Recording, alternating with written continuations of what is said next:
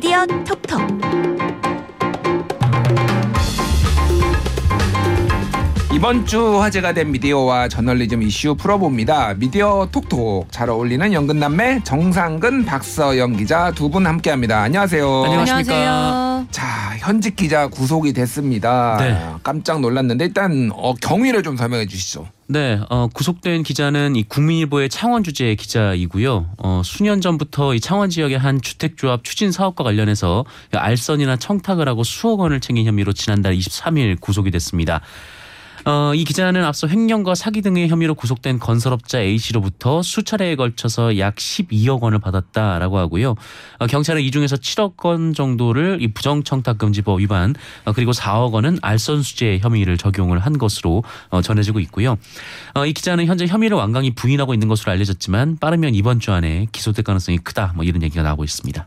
어 일단 금액이 이게 뭐 보통 수백만 원 기자가 무슨 어디 촌지 받으면 뭐 네. 수백만 원 네, 뭐 많으면 수백이고 적으면 이제 수십, 수십 뭐 네. 그 정도죠. 어, 진짜 옛날에 많았을 때 막 수천만 원도 받는데 12억 원. 야, 이거는 뭐 뭔가요, 이건? 너무 충격적이었어요. 예. 네. 네. 이게 근데 사실 어. 저기 경남 창원 지역에서는 이미 기자들이 다 알고 있었대요. 아. 근데 서울에 좀 늦게 알려진 거라고 하더라고요. 음, 네. 그렇군요. 그러니까 기자한테 이렇게 큰 돈을 줄 게 뭐가 있을까라는 생각이 좀 들었거든요. 예. 네. 그러니까 뭐 근데 12억이나 되는 돈을 기자가 뭐 받을 일도 없고 예. 또줄 일도 없는 거죠. 그래서 음. 이거는 그냥 단순히 뭐 기사를 잘 써달라 이게 그 아니라 정도가 아니다. 그 기자라는 그 지위를 이용해서 그 일종의 이제 그 건설업자가 브로커 역할을 아. 좀 기대했던 거 아닌가. 네. 어 그렇게 청탁을 했던 거 아닌가. 좀 그런 생각이 좀 들었습니다. 김만배 씨 이후로 최고의 충격이네요, 지금. 그렇죠. 아무래도 이게 네.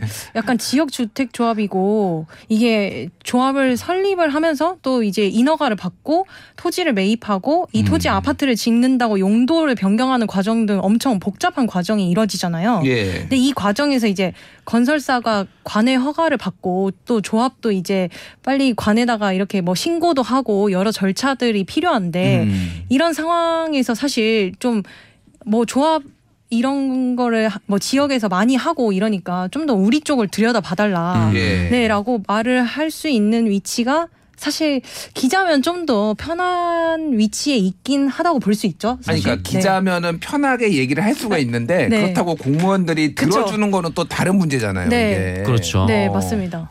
그래서 그럼, 이제 음. 뭐 이게 메커니즘이 일단 뭐 관에는 뭐 너희들의 어떤 뭐 어떤 점에 대해서 뭐 폭로 기사를 쓰겠다 뭐 이런 네. 식으로 이제 뭐 협박을 하면서 다가가 다가가면서 네. 좀 이렇게 뭐 인허가를 이렇게 살짝 자기들 쪽으로 좀 유리하게 이렇게 끌어오는 그런 일들이 지난해도 몇 번 있었거든요. 그렇죠. 음. 그 특히 이제 지역 기자들이 이 뭐 일종의 이제 건설 업체와 짜고 좀 그런 식으로 이제 공직 사회를 협박을 하면서 그렇게 했던 일들이 있었고 그때마다 이제 논란이 됐었는데 어 금액적으로 봤을 때는 이번 건이 거의 뭐 역대급 그쵸. 네, 이었던 것 같습니다. 음, 이게 그러니까 음, 음. 재개발이라는 게 사실 시간과의 싸움이거든요. 맞습니다. 그래서 조합이 만들어지면은 고정 비용이 계속 나가기 맞아요. 때문에 하루하루가 돈이라. 예, 네. 빨리 건축이 되면은 그만큼 비용을 세이브하고 소위 말해서. 절감할 수 네. 있고 그리고 이제 그만큼 이 조합원들이 추가로 부담해야 되는 납입금의 규모가 작아 줄어들 수가 있으니까 음. 돈을 몇억 원 쓰더라도 몇십억 원에서 몇백억 원까지 아낄 수가 있는 거죠. 네, 맞습니다. 일만 되면은 이 12억 원도 그렇게 큰 돈이 아닌 그렇죠. 거죠. 이분들 입장에서. 네. 음, 그렇군요. 제가 이거를 좀 잘 아는 게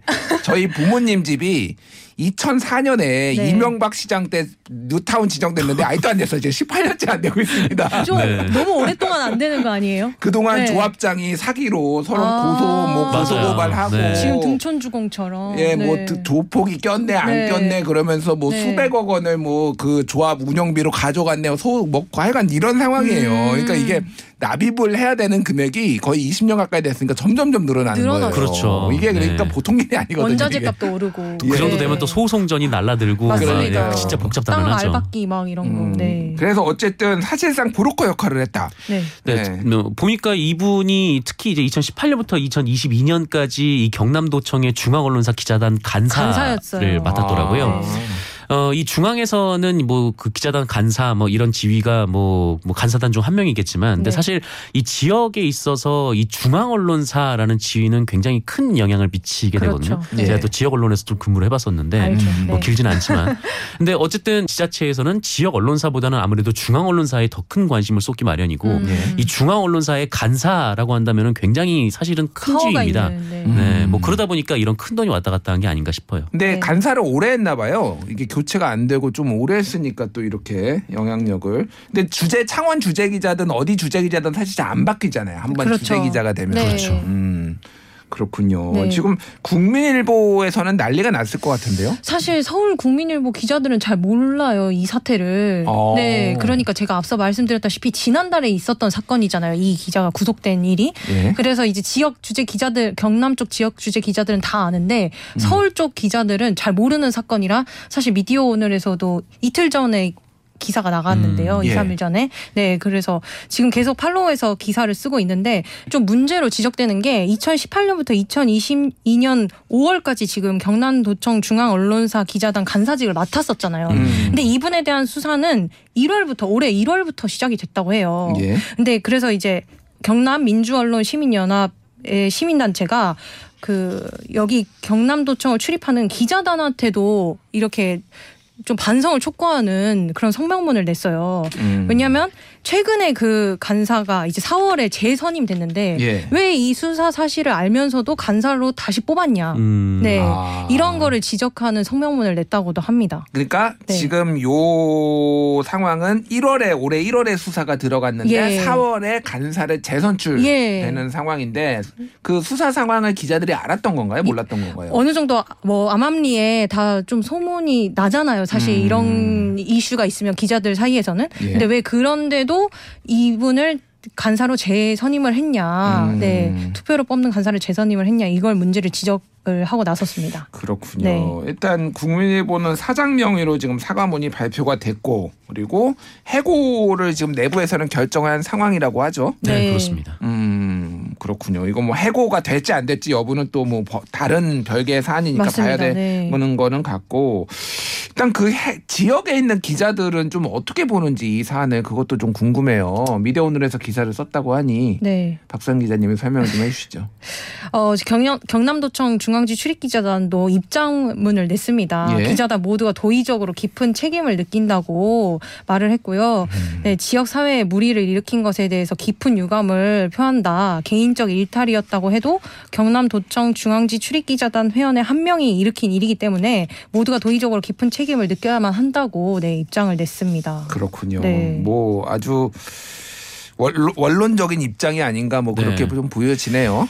다만 저는 음. 사실 잘 이해가 안 가는 게요. 그 기자 개인의 한 명의 일탈인데 음. 왜 음. 다른 기자들이 사과를 해야 되는가? 음. 그리고 이 기자단에서 이제 그 국민일보의 이제 출입 기자단 가입 제한을 결정을 했는데 예. 그 기자 한 명의 일탈이라면 왜 국민일보의 다른 기자들까지 출입을 막는 것인가? 음. 저는 좀 이 생각이 좀 들었거든요. 음. 그러니까 결국은 이 사람이 그 여기서 이제 그 어떤 기자단에서 근무를 하면서 기자단 음. 간사를 맡았고 그 기자단 간사라는 지, 지위를 바탕으로 어 이제 그 이렇게 큰 돈을 수수를 해서 지역 사회에 무리를 일으킨 셈이 됐잖아요. 네.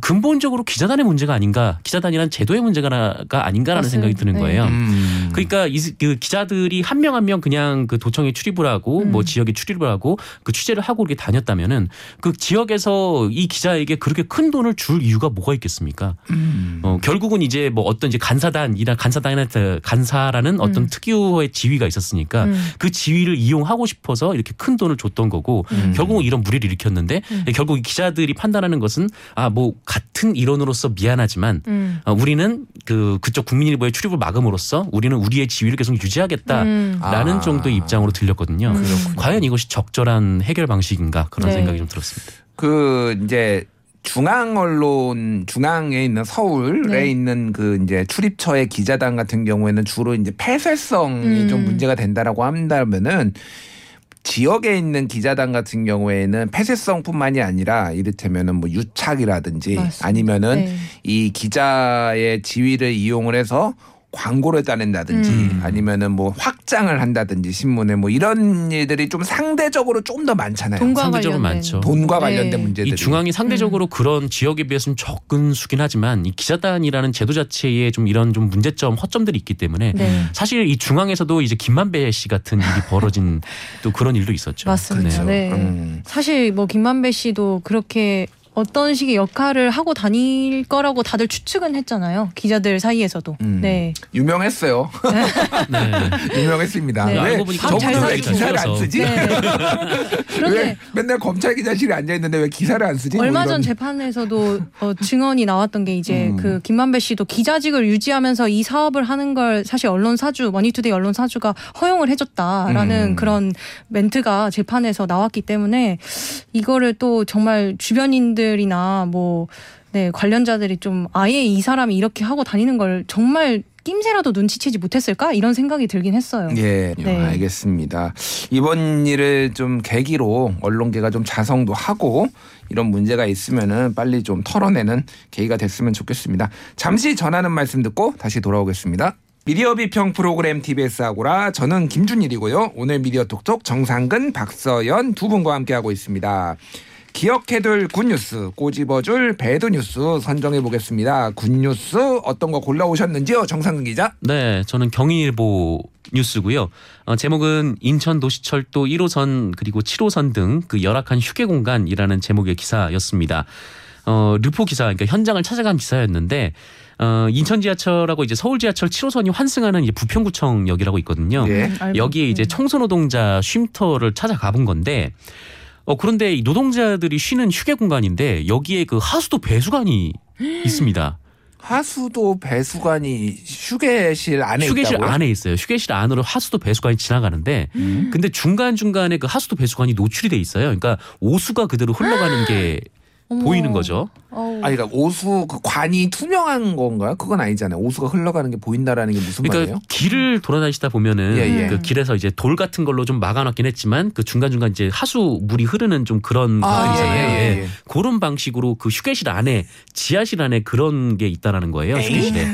근데 어, 그게 좀 황당하죠? 흐르면 냄새가 나지 아니, 않아요? 그러니까 냄새가 나지. 냄새는 당연히 나고 네. 장마철에는 물이 좀 불지 않습니까? 네. 그 밖으로 어. 넘친다는 거예요. 이게 어머나. 휴게실 안으로. 휴게실 안으로요? 네, 물이 넘치고 어 그리고 냄새도 당연히 나고 또 여름 같은 경우에는 이제 하수다 보니까 벌레가 들끓어가지고 이 문을 항상 열어놔야 된다라고 합니다. 음. 어 게다가 여기가 또 지하이다 보니까 또 휴대전화도 잘 안 터지고 음. 이 남녀 휴게실 분리가 안 돼 있어서 어머나. 좀 쉬기도 굉장히 불편한 상황이라고 하더라고요. 어. 그래서 와 어떻게 이런 공간에서 쉼을 할 수가 있는 휴게 건가? 공간인가? 네, 휴- 네. 절대 휴게 공간이 아니다라는 네. 생각이 좀 들고 음.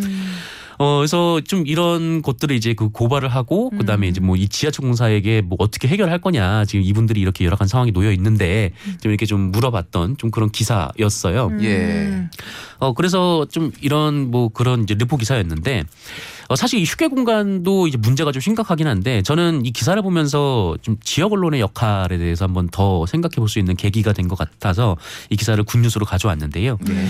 뭐 이거 한국 여론 형성에 좀 큰 영향을 미치는 이제 중앙 언론이라든지 이런 곳은 인천의 한 역사 휴게실을 방문할 가능성이 매우 낮죠. 그렇죠. 어 그래서 이제 지역 언론이 좀 할 수 있는 일, 그러니까 지역 언론이 좀 충분히 힘을 가져야 좀 이런 이슈들이 좀 커지고 또 이제 시의회나 이제 국회까지 좀 받아서 관심을 갖고 지켜볼 수 있지 않을까라는 생각이 좀 들었는데, 음. 근데 최근에 또 우리가 또 뉴스를 또 포털로 소비를 하다 보니까 이 중앙 언론이나 지역 언론이나 전부 다 뭐 누구 SNS나 쓰는 그런 일들이 좀 반복되고 있잖아요. 그래서 그렇죠. 사실 이 기사는 굉장히 좀 짧은 르포 기사고 또 그렇게 품이 들어간 기사라고도 볼 수는 없었지만 음. 어, 지역의 현안 지역의 현안을 기자가 직접 찾아가서 뭐 사진도 찍고 또 인터뷰도 하고 또 책임자에게 현실을 따져 묻고 어, 이렇게 해도 정말 좋은 기사가 이렇게 나올 수 있다라는 생각에서 좀 굿뉴스로 가져왔습니다.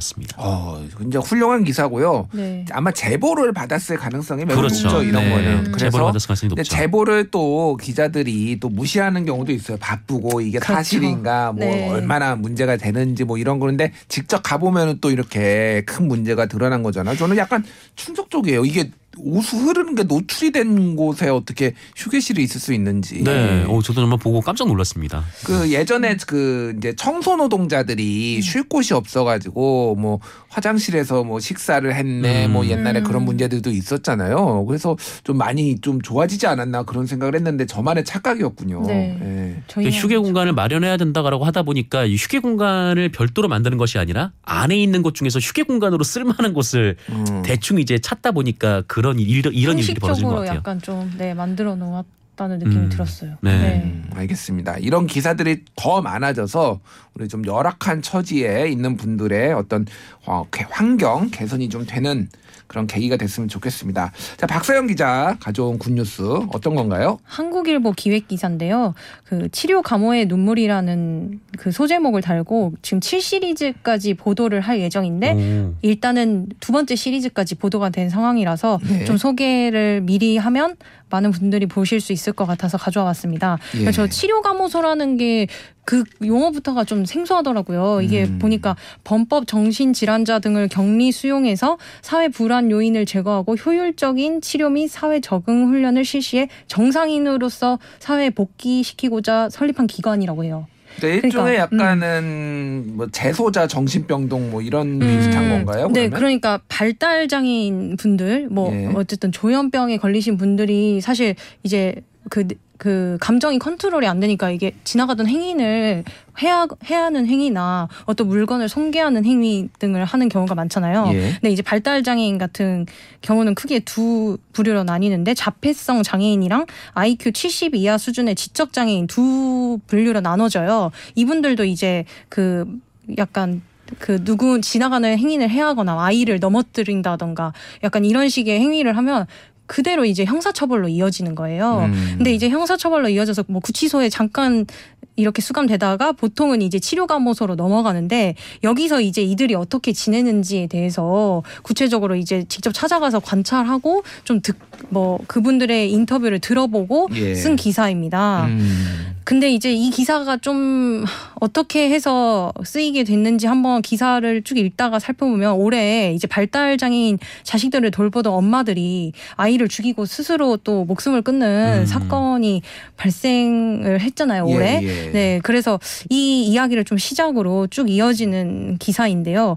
이들이 이제 어, 범죄를 저지르면 어, 일반인처럼 영락 없이 법적 처벌을 받게 되는데 이 치료 감호소라는 것에서 이제 아까 제가 설명을 드렸 던 것처럼 뭐 좀 사회에서 정상적으로 생활을 할 수 있도록 이렇게 뭔가 치료해 주는 것처럼 느껴지는데 사실 안에 실상을 들여다보면 의료진도 부족하고 그다음에 이분들의 행동 자체도 이제 어쨌든 그 거기서 관리하시는 분들이 느끼기에는 그분들도 사실 쉽진 않은 거죠 감당하기가 음. 그래서 이분들이 이제 또 그 안에서 난동을 피거나 자해 행위를 하거나 이럴 경우에는 1인실에 가둬버리거나 음. 예. 신체적으로 강압을 해서 뭐 수갑 채우고 약간 이- 이렇게 강박을 시키는 거죠 몸을 그러면 사실 이 이러한 행위들은 오히려 치료 감호에 도움이 되는 게 아니라 이들이 더 힘들어지게 돼, 더 병이 더 심해지게 되는 그런 상황이 발생해 버리게 되는 거예요. 예.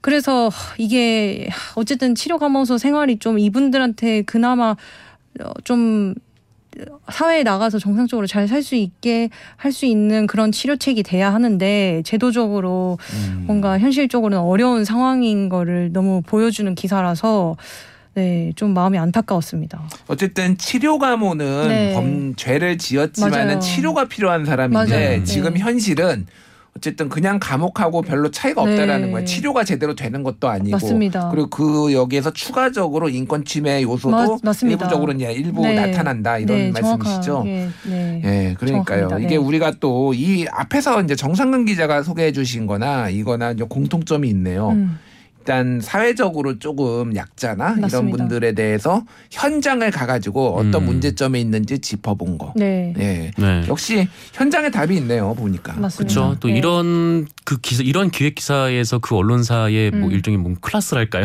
이런 게좀 나오는 것 같은데. 네. 그러니까 어떤 특정한 한 사건, 그러니까 발달장애 아들을 그 어머니가 살해한 사건, 이 사건이 음. 그냥 사회 기사 하나로 이제 끝나는 게 아니라 이 네. 사건에서 이제 언론사가 조금 더 고민을 음. 해서 좀 이제 좀 발전적인 기획 기사로 이제 나갔다라는데 좀 큰 의미를 둘 수 있을 것 같습니다. 예.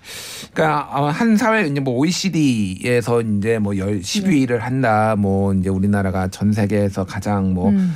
어, 잘 사는 나라가 됐다 이런 얘기를 하지만은 그 사회의 어떤 수준을 음. 보여주는 거는 뭐 전체적 평균도 있지만은 가족 사회적 약자가 어떤 대우를 받는지에 음. 대해서도 네. 좀 그거를 평가를 해봐야 되지 않을까 그런 생각이 듭니다. 그래서 네. 이런 부분들도 분명 언론도 그리고 국가도 조금 더 그리고 시민들도 관심을 가져야 되는 부분이 아닌가 생각이 듭니다.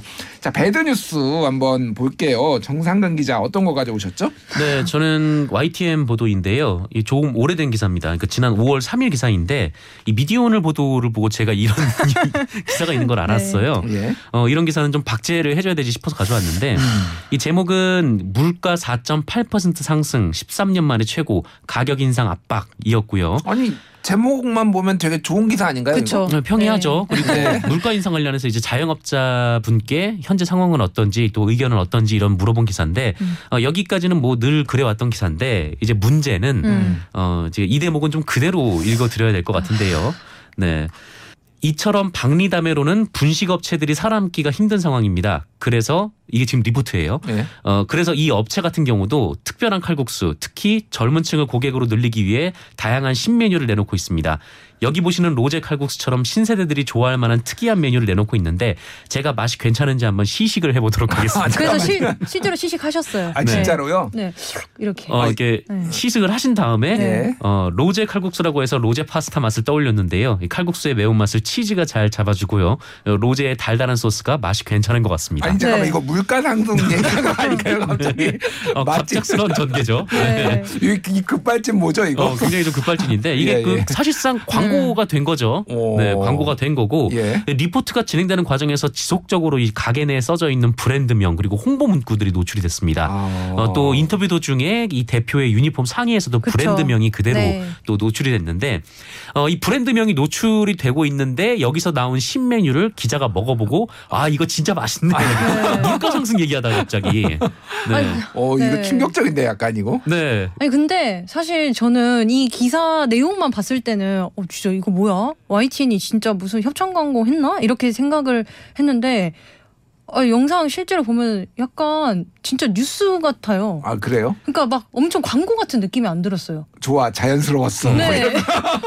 아, 그래서 아, 약간 이분이 정말 왜 이러셨을까 궁금하는데 곧 이제 방송통신심의위원회에 YTN 관계자분들이 의견 진술하러 나오시거든요. 예. 음. 네. 네. 그때 한번 들어보면 될 것 같긴 해요. 그 결국은 이제 네이티브 네. 광고의 완벽한 구현이었다. 아. 뭐 이렇게 평가할 수 있는 아, 거 아닌가라는? 생각이 네. 드는데 방통심의위에서 이거를 이제 뭐 징계 여부를 지금 논의를 한다라는 네. 거죠. 논의를 네, 했고 이제 맞습니다. 의견 진술이 결정이 됐어요. 아, 의견 진술이 결정이 그래서 이제 됐어요. 그 YTN 관계자들이 와서 의견을 진술할 텐데 네. 왜 이렇게 방송을 할 수밖에 네. 없었는지. 아. 이 네. 방송통신심의 위원회에서 그 정말 이런 건이 흠- 드물 듬- 좀 드문데요. 네. 어, 여야가 한 목소리로 이거 문제가 좀, 있다. 좀 이상하다고 엄청 말씀을 하셨거든요. 위원들 이거는 뭐 모두. 정파성이 네. 없기 때문에 자연스럽게 그렇습니다. 그럴 것 같습니다. 그래서 아. 뭐각 방송사들이 뭐 재정 문제를 어려움을 겪는 것도 알고 예. 또 지금 뭐 유튜브나 이런 곳에서도 지금 굉장히 PPL이 굉장히 난무하잖아요. 그래서 예.